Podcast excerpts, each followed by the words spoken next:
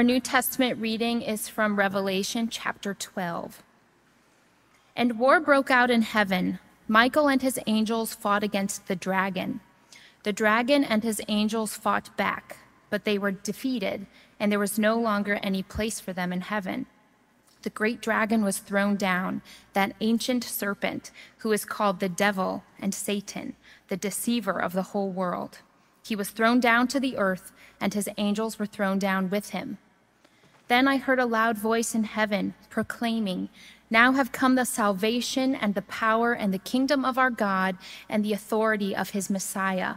For the accuser of our comrades has been thrown down, who accuses them day and night before our God. But they have conquered him by the blood of the Lamb and by the word of their testimony, for they did not cling to life even in the face of death. This is the word of the Lord. Thanks be to God. Hear the gospel of our Lord Jesus Christ according to Mark. Glory to you, O Lord. They came to the other side of the sea, to the country of the Gerasenes.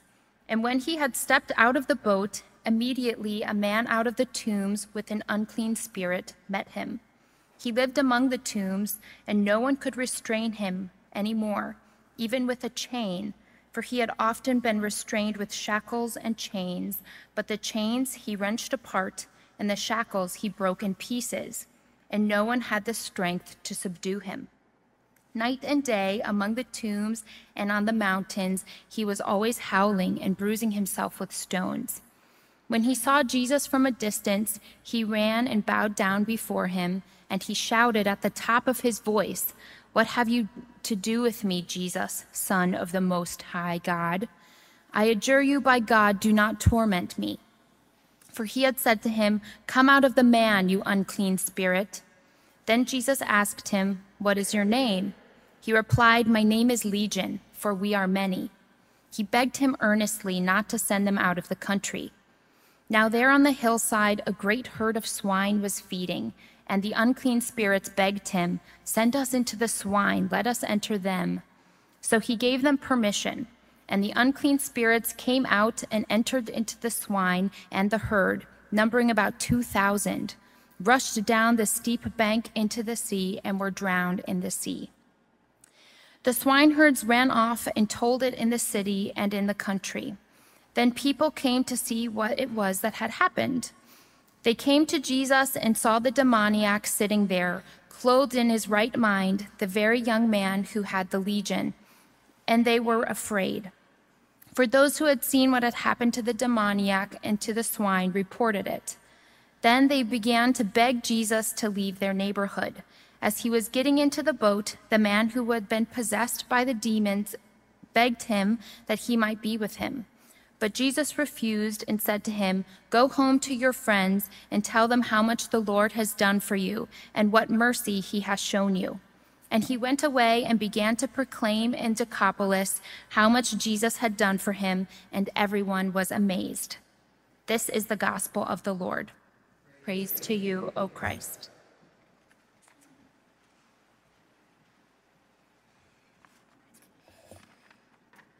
Would you pray with me? Our gracious God, uh, we need your help this morning. We pray that as we open your scriptures and reflect on these words that we just heard and read, uh, we pray that you would speak to us and that through all of this that we're doing here, that we would hear your voice through ears of faith, that our hearts would be warmed to love you more, that our minds would be enlightened to become more aware of your loving presence your care for us, your lordship over our lives and over the heavens and the earth. And that as you meet us in this time, that we would be changed, that we would be made more alive together with Jesus, and that we would be reshaped by your grace to be more like him as those who love you and love others in your name. We ask your blessing now upon us in Jesus' name. Amen. All right. This is a weird story that we just read, right? Can we all just say that, name that right out of the gates? This is a very, very weird story. And I think anytime we come upon stories in the scriptures that have to do with evil spirits or exorcisms or any of these kinds of, um, in some ways, seemingly larger than life supernatural encounters, I think there's a helpful just check in to do with ourselves first. Like, hey, what are you, what are you feeling as we read this? What does this story stir up within you? And I think there are two unhelpful pitfalls, maybe one on each side of the road that I think it would be helpful to name and to hopefully then try to avoid once we name them. And one would be the pitfall of when we read stories like this, to think about our world in a maybe in an unhelpfully spooky way where we begin to fear that there's like a demon lurking in every shadow, or that all the things that happen in this world might be not physical, but spiritual instead. This is something that rears its head often uh, with people who are suffering from mental illness or people who might be suffering from addiction will find occasionally in the church communities they're a part of really bad counsel counsel that would steer them away from medication that might help, counsel that would steer them away from therapy that might help, sometimes counsel that might steer them away from like chemotherapy that might help, right? Like there are there's an over spiritualization that can happen where we begin to think that all the real problems are actually merely spiritual in nature and instead of medicine what you need is prayer, right?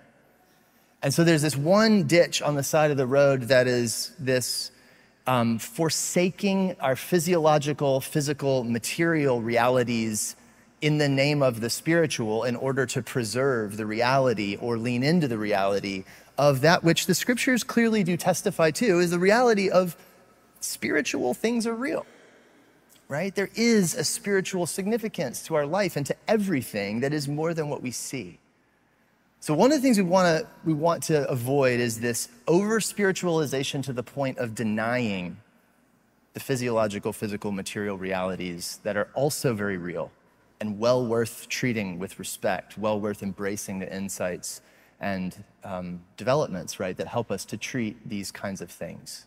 So we're a congregation, if you're wondering, this is something that comes up in our new members classes. It comes up with people getting to know us hey, what do you think about therapy? Are you going to try to pray away my depression or are you going to encourage me to get help? We will encourage you to get help and we will also hopefully pray together, right? All of the above. I've gone to counseling. Many of you have gone to counseling. It's something we believe in. We have therapists and mental health professionals in our community. We're very pro all of that, okay?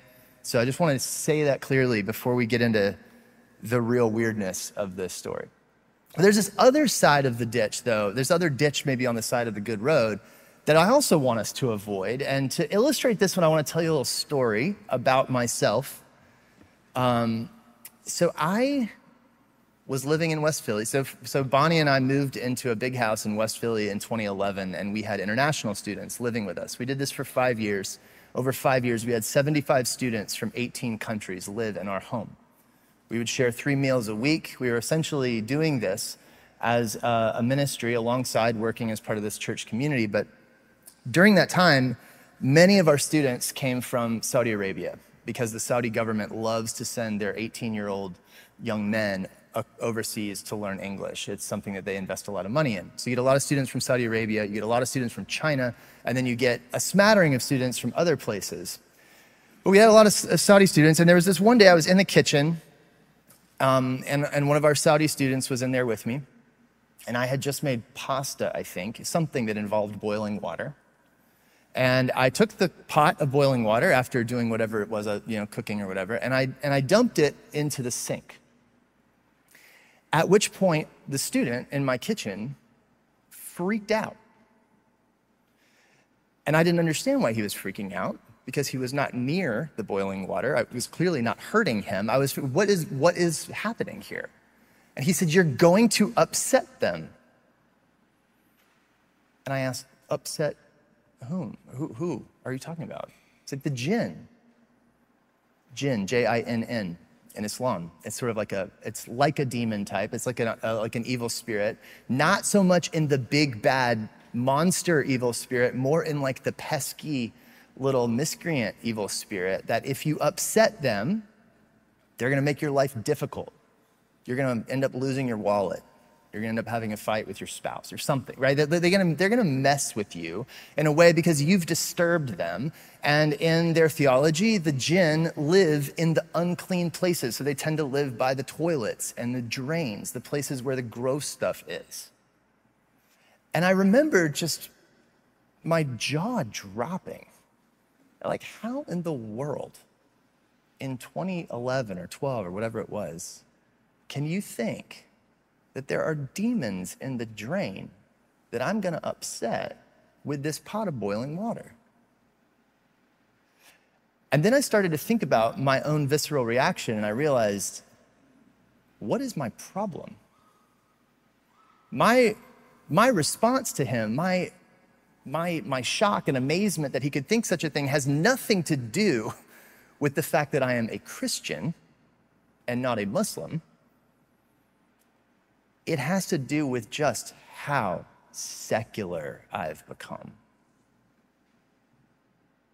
I've drunk the Kool Aid of secularism. We all have at some level. Where we live in headspace that is despiritualized.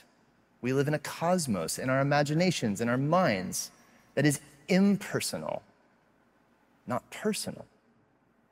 It's not only that there's not a demon lurking in every shadow or a God behind every harvest or famine or rainfall or drought, it's, it's that we live in a world where everything's more of, of an it than a he, she, they. Everything is more of a machine or a system, some interaction of particles energy, matter, and not involved in any personalized drama of good versus evil, God versus devil, spirits versus spirits, or whatever. And I realized in that moment, like, I actually have some growing up to do spiritually, because if I'm living in a world that is that despiritualized, there's no way that I'm gonna be a very good follower of Jesus.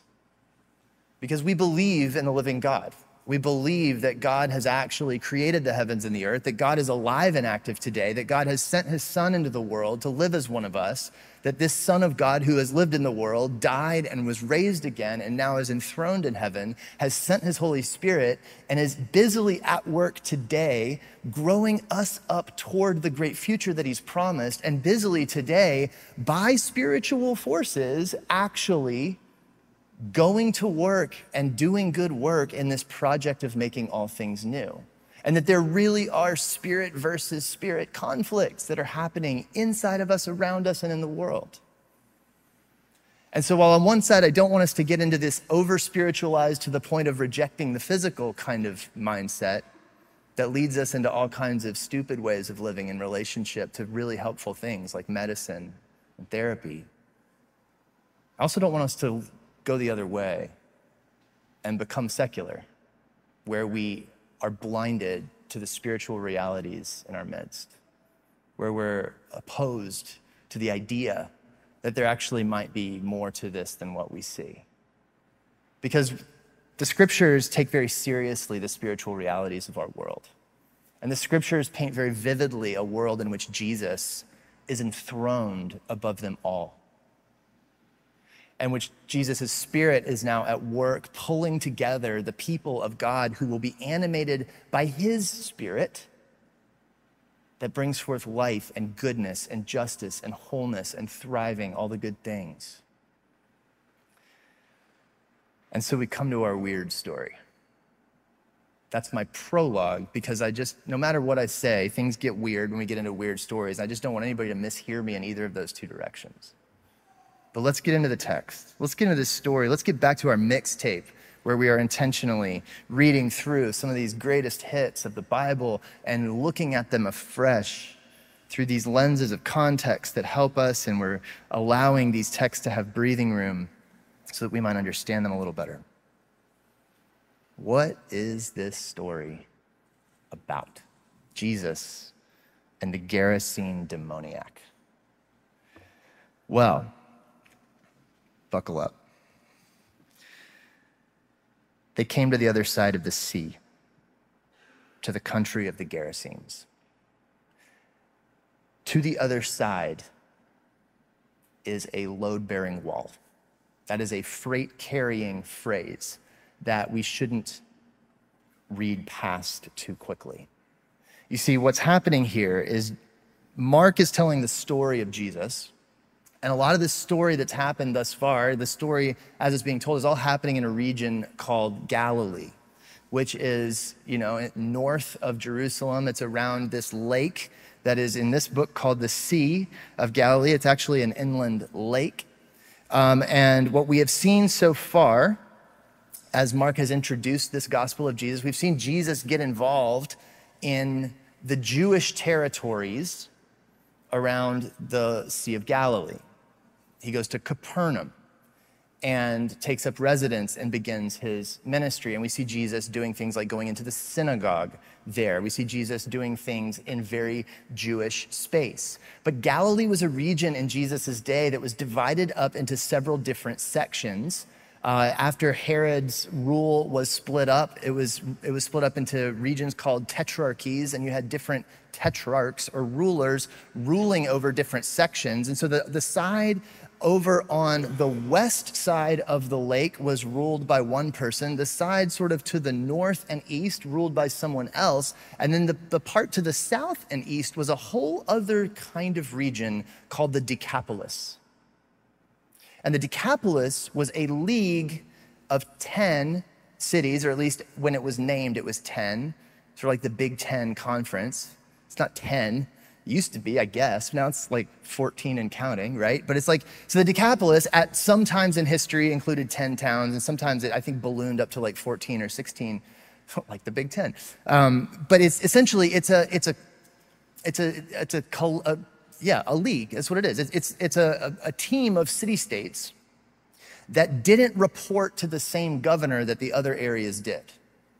So they reported to their governor. So it, it, for most of the time, it was the governor in Damascus in Syria, which was another one of the 10 cities. So there were 10 of them, right? There were some close to this place in Galilee, like Scythopolis and Hippos, that were right there by the lake. But then there's others that, that reach farther in. And so the Decapolis was a region these cities were mostly founded probably 3rd century BC, somewhere around there, but they were pulled together after 63 BC when Pompey the Great, the Roman general, came in, rode through the region, and began to reorganize the Middle East to the benefit of the Roman Empire. And the Decapolis was this league of 10 towns whose purpose and design was to promote the Greco Roman culture. These were big, lavish, city states compared to the little towns that Jesus and his followers have been operating in thus far. And so the Decapolis refers to the 10 towns or the 10 city states. It also refers to the region around them. And this region was not Jewish at all. It was Roman, it was pagan, it was populated by the nations, not Israel, not the Jewish people. The religion was the Greco Roman religion with all of the many gods, all of the many temples, all of the many rituals. The culture was thoroughly Hellenism. They had the theaters, they had the gymnasia, the entertainment, education, language, all of it very, very Roman. It was opulent, wealthy, seductive, highly sexualized in its worship practices and cultural practices. It was not Jewish at all. And when Mark begins a story by saying they go to the other side, it's not just geography that he's interested in. It's not the mere fact that they traveled the seven miles from one side of the lake to the other. It's that they've gone to the dark side, religiously speaking. Jewish people would not go to the Decapolis on purpose because what happened there was a bunch of things that they considered to be unclean, things that they couldn't get near, things they weren't allowed to be around, like pigs and tombs, two prominent symbols featured right here in this story. In fact, if you read the parable of the prodigal son, one of, one of our favorites, right, where the son, he asks for his inheritance early and then he goes to some faraway country and he finds himself in cahoots with pigs. He's in the Decapolis. So, Jesus and his disciples, they come to the other side of the sea. There's so much to be said about this drama of crossing the sea. It happens a couple of times in Mark. And when they cross that way, going toward the dark side, something bad happens on the water each time. Jesus has to calm a storm or he has to come walking by on the surface of the chaos waters. When they go the other way and they're returning back home, it's always smooth sailing. The sea is high drama for Mark. And this is a sequence in his book where there's a series of miracle stories, and it's like a repeated cycle. You've got two of all of the different things, right? You've got two of the kinds of, um, you've got you've got a couple of, you know, sea calming things. You've got a couple of casting out demons type of things. You've got a couple of healing uh, type of miracles, and Jesus is doing them in these pairs, and Mark is setting it up in this way, where he's wanting to tease out some of the symbolic meanings for us of what it is that Jesus is doing. The other thing Mark is doing is, as he's writing his book, he is portraying a portrait of Jesus the King. Mark is like a book in two very clean halves, where the first half is building up to that moment in chapter 8, where the big question, who is Jesus, comes to the fore. It's the question that's been lingering throughout Mark's whole book, but you finally get to this moment in chapter 8 where they're talking about people say Jesus is this, people say Jesus is that, and he turns and he says, But who do you say that I am? And there's this moment where Peter says, You're the Messiah. That's the halfway point. There will be another point at the end where a Roman centurion looking at Jesus on the cross will say, Surely this is the Son of God. You get these two movements, each building toward this confession that says, Who is Jesus? All building on Mark's opening sentence, the beginning of the gospel of Jesus Christ, the Son of God. Who is Jesus? First movement demonstrates, well, he is the Messiah. And he is the Messiah whose kingdom is coming. And it's going to be a different kind of king. He's going to be the Messiah who has to die. He's going to be the Messiah who has to die and who has to rise. He's the king who's coming to bring a kingdom that is different than all the other kingdoms. He's a different kind of guy. His rule is a different kind of rule. And this story that we get of Jesus going to the other side and engaging this guy with the unclean spirit is all part of Mark's composite portrait of Jesus as a different kind of king of a different kind of kingdom. This is less about the private psychology and healing of this man, and it's more about the public action of Jesus, demonstrating his authority over all things seen and unseen. In earlier in Mark's gospel, we see Jesus do this very kind of thing in the synagogue in Jewish territory, where he's there in Capernaum, and there's a man with an unclean spirit there, and Jesus engages there in a direct dialogue with the demon, and he casts him out. That's in the Jewish territory. And then he's doing the same kind of thing again now in non Jewish territory. And this movement is going to be very significant because what happens is we see Jesus is beginning to pull back the curtain on the plan of God. That it's not just the restoration of the kingdom of Israel, but God is coming to be carrying forward his great project of the renewal of all things. And that is going to be not just res- restoring the Jewish people, but that's going to be making one people out of all the nations of the earth in all of its beautiful diversity, to become the beloved community, the beautiful community, united in Christ, joined with Him, partnering with Him in the work of making all things new. So they come to the other side. to the country of the Gerasenes. That's a shorthand way of referring to the Decapolis. Uh, just a quick note if you read Matthew and Luke, like you get three different place names for exactly where this is happening. Gerasenes is referring to Gerasa, that is one of the cities of the Decapolis.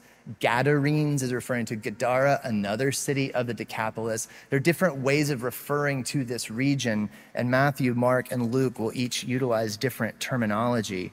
It's possible that Mark here is selecting the term Gerasenes even though that's not actually geographically the closest one, it might be because there was a specific focus on Gerasa when Emperor Vespasian came crushing in with Roman military might in the late 60s and made a he sent a special cavalry unit to Gerasa. There might be a military significance to that one place that Mark is wanting to key in on. Hard to say for certain. But the point is, They've gone to the pagan side of the sea. They've gone to the side you don't go to. They've gone to the side where the untouchables live. And Jesus has led these faithful followers on a boat ride to the place you're not supposed to go. So they come to the country of the Gerasenes, they come to that other side. And verse 2 says, When he had stepped out of the boat, immediately a man out of the tombs with an unclean spirit met him. And listen to this guy. Just get, like, let the mental picture of this guy sink in. He lived among the tombs, like he lived in tombs. No one could restrain him anymore, even with a chain for he had often been restrained with shackles and chains, but the chains he wrenched apart, and the shackles he broke in pieces. And no one had the strength to subdue him. We live in the city. You know what it's like to be walking through the street and to experience someone shouting something, right? Something, or, or, or see someone agitated in a way that feels discomforting even distressing. It happens all, I mean, I, you know, you, will see people shouting at you or whatever. This, these things happen. Mental illness is all through our city. Um, and the people who are not fitting the mold of what we would consider civilized behavior are all over. We see them frequently if you just walk around town. I've never seen one that looked like a Navy SEAL that was like in my face. That would add a whole other level to the discomfort, wouldn't it? If someone who's shouting at you, who's obviously not like able to compose themselves, is also way stronger than you. I realize I live in the world as a six foot five male, and I realize that there's a certain privilege that comes with that, where there's a certain level of discomfort that just doesn't touch me that many of you feel every time you walk outside at night. But there's, but even I, as I think about what that would be like, that's terrifying to think about what it would be like to encounter this guy who's breaking through chains, who's cutting himself with rocks, who's living among tombs, who's an outcast of outcasts, who is out of control and is also very strong and aggressive. This is who you meet the moment you set foot on the shore of the dark side night and day among the tombs and on the mountains, he was always howling and bruising himself with stones. When Jesus, when he saw Jesus from a distance, he ran and bowed down before him and he shouted at the top of his voice. What have you to do with me, Jesus, Son of the Most High God? I adjure you by God, do not torment me. And this is so weird. Just let the scene come alive in your, in your mind. This is what's happening. This ridiculously strong guy who's no one's been able to subdue, running at them, then falling on his knees before Jesus and then pleading with him. Imagine being like Peter in the boat. I wonder if Peter got out of the boat. He doesn't make much of a showing in this story. The disciples are probably thinking like, where in the world has he brought us? But he's pleading with Jesus not to torment him because Jesus had said to him, Come out of the man, you unclean spirit. And then Jesus says, What is your name? There are only two places in Mark where you get Jesus talking directly with an unclean spirit. This is the second of the two. I've already alluded to the first one in the synagogue in Capernaum.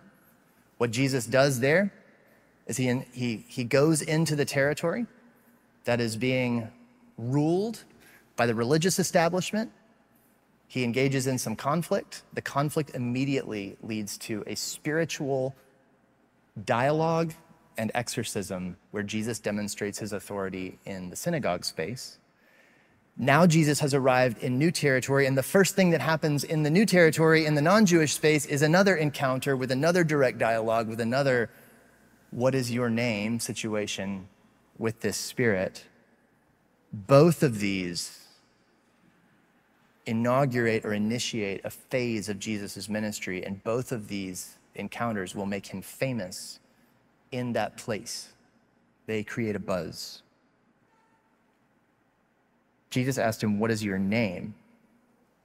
He replied, My name is Legion, for we are many. That is so creepy. My we. Shift to the plural.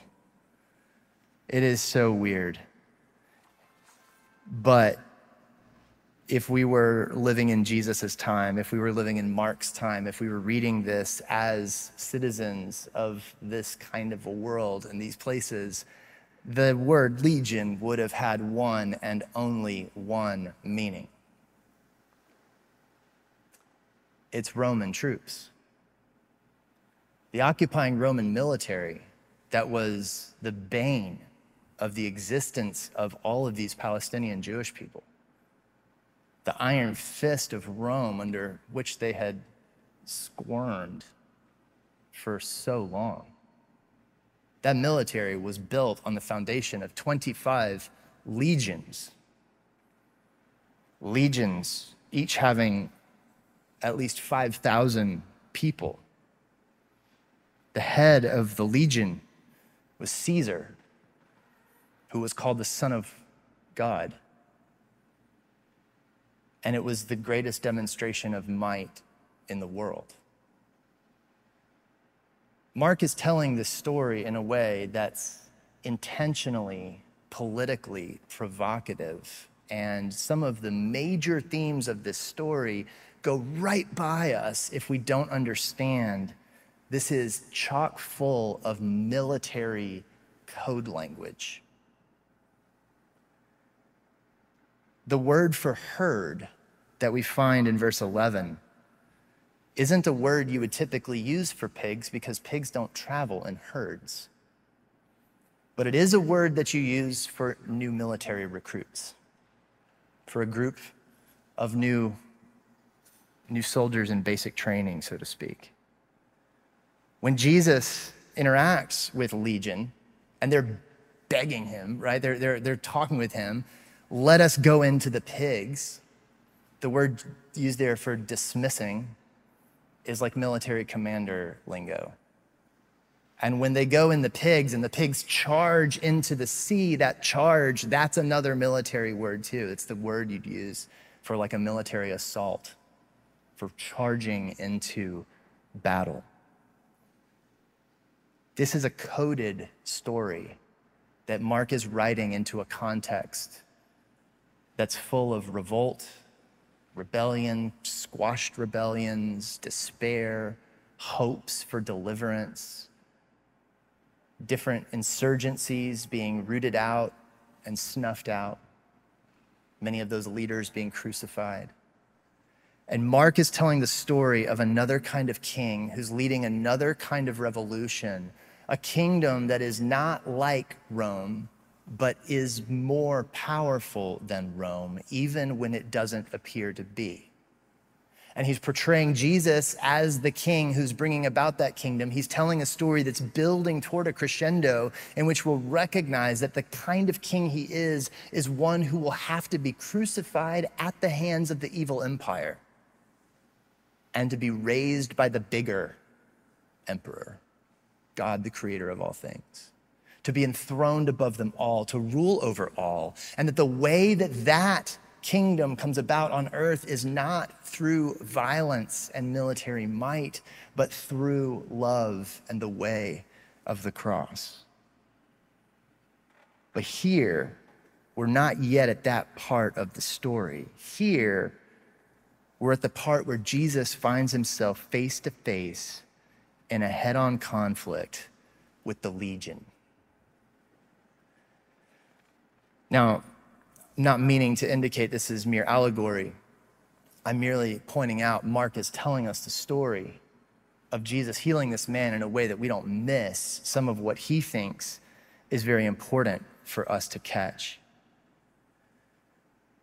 Because the hope of the people is deliverance from Rome.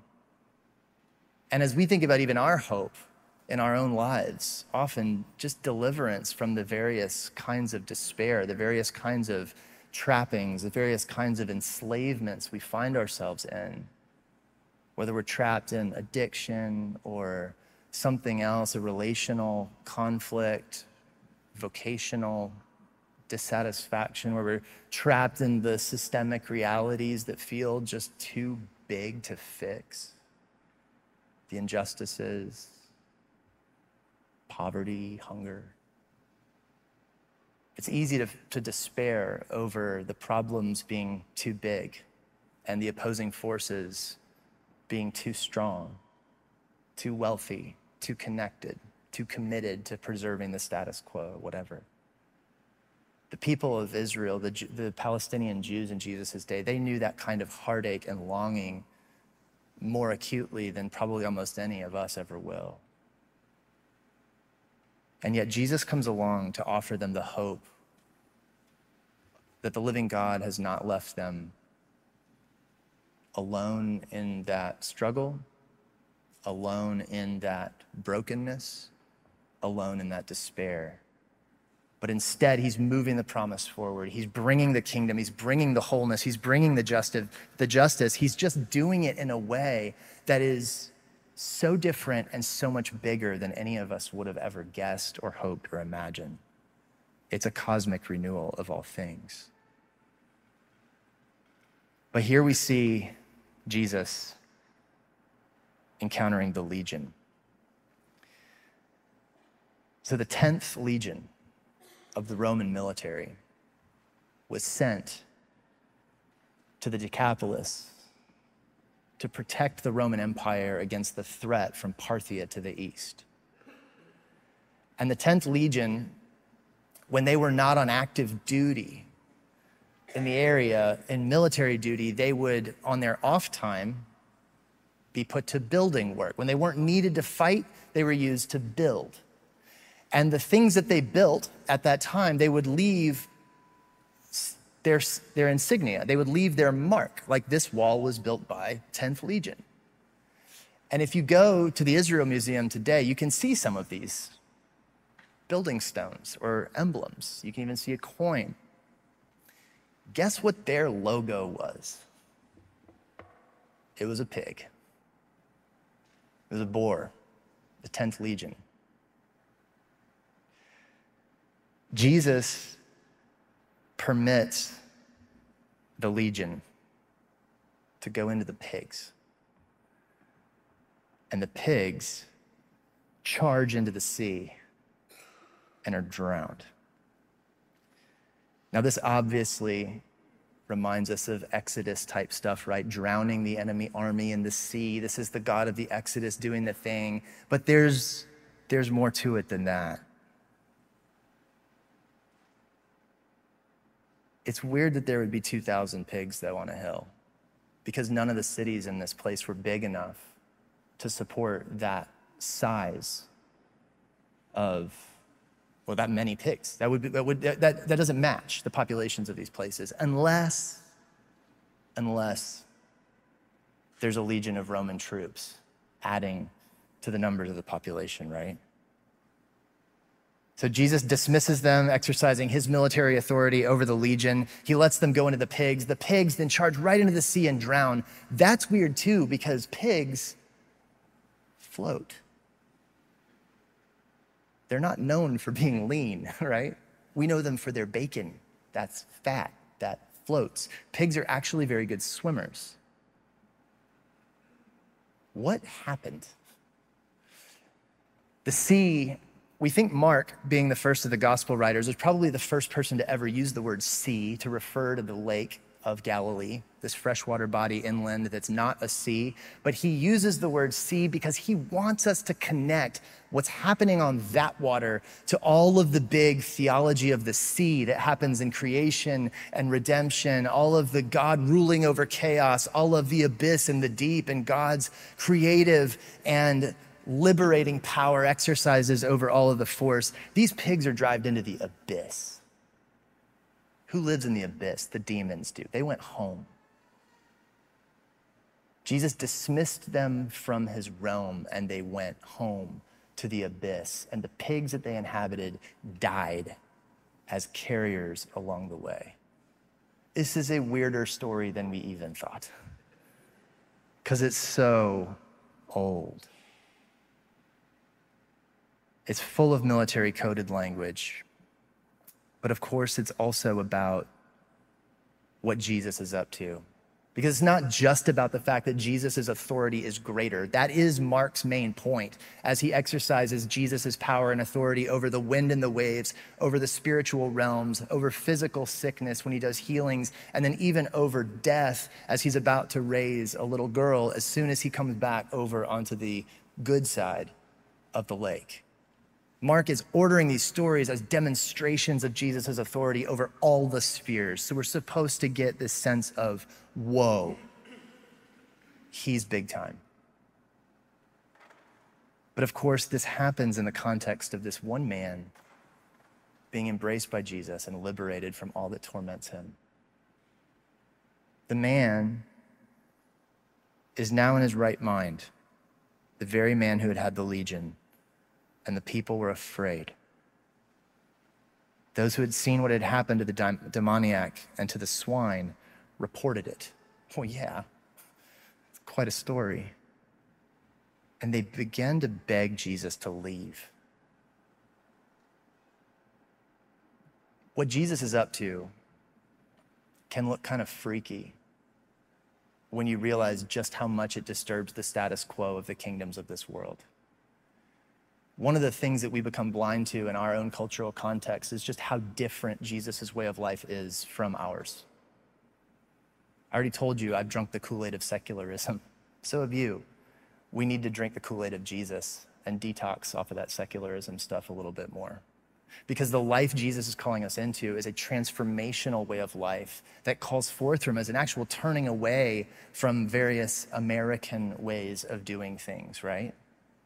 And there are going to be good things about Americanism and all that, but there are also going to be bad things. The point is, the good things are going to be those that match the Creator's intention for creation, that match God's intention for humanity, right? How do we live with our money? How do we live with our neighbor? How do we live in relationships? Are we doing the competitive game of the American dream? Where at the end of the day, it's a zero sum game. I want to be a winner, not a loser. And if you get in my way, I'm to beat you. We're always sizing one another up, we're playing the comparison game. Or love your neighbor. Prefer your neighbor. No greater life has anyone than this, but to lay down one's life for one's friends. The way of Jesus is very different. It's different than the way that we feel is very normal. And so it calls forth from us a kind of unsettling journeying with Jesus into places we might not otherwise choose to go. And that can get kind of scary. And the people here in the Decapolis recognize in Jesus some kind of might that is too big, some kind of difference that is too much, and they're like, dude, get out of here, please. They beg him to leave. There's a lot of begging happening in this story. The legion begs him to let him go into the pigs. The occupying force that they all they wanted to do is leave, they're now begging Jesus. The people of the town, they're begging Jesus to leave, and the man who's been healed is begging Jesus to let him go along. Let me go with you. Let me go in the boat. Let me ride with you. And Jesus surprisingly says no. And he says to this man, Go home to your friends and tell them how much the Lord has done for you and what mercy he has, and what mercy he has shown you. And you see the man go away and begin to proclaim in the Decapolis how much Jesus had done for him, and everyone was amazed. Now, if I were this guy and I just experienced that kind of liberation, I also, I think I would be begging Jesus, please let me go with you. I just want more of what you've got. You are where life is. I want to ride along with you. Makes total sense to me. It feels a little surprising that Jesus says no to him. He lets Judas ride along. This guy, no. Why? Well, if you read the story forward a little bit and you get to Mark chapter 7 and 8, you'll see Jesus having gone back to the good side of the lake, now come back across the lake to the other side again. We see Jesus come back to the Decapolis at the end of chapter 7. And when he comes back, there's a crowd that is so excited to meet him and 4,000 of them will spend three days with Jesus right in this same vicinity. And he will feed them, doing his feeding of the 4,000 miracle that mirrors his feeding of the 5,000 miracle, but the 4,000 is done in this dark side territory, the nation's territory, the non Jewish territory, where Jesus begins to show that the kingdom he's come to bring is for all the nations, including the pagan ones. Where did the crowd come from? How is it that 4,000 people in the Decapolis of all places are now flocking to this guy Jesus when he comes back? You have to think it might have something to do with the fact that this guy started telling his story and proclaiming in their region all that Jesus had done for him and they heard him telling the story of how God had liberated him. They heard him tell the story of how God had worked in his life, and they were moved and they wanted to hear more. They wanted to see this Jesus for themselves. And you got to imagine this dude who had, Jesus said, No, you can't ride along with me. You have to imagine when it comes time to feed the 4,000, they're all back in the region. You know he's hanging out, soaking up Jesus for those three days when they're all there together, along with all these other people who are now interested. As we pull a story like this toward our lives, as we begin to think about how do we inhabit this? One, I think, is just to recognize there is no one outside the reach of God's liberating grace. I don't know your story. I don't know all that you've done, all that you've experienced, all that you fear the baggage you bring, the hopes and fears you bring into this space. But please hear me say this God knows you, and God loves you, and you are not beyond the reach of His grace. He delights in you. He invites you to experience his embrace. He invites you to come and taste and see his goodness. He invites you to come and encounter this liberating Jesus who will embrace you right where you are and who will take you on a journey of transformation that will change your life.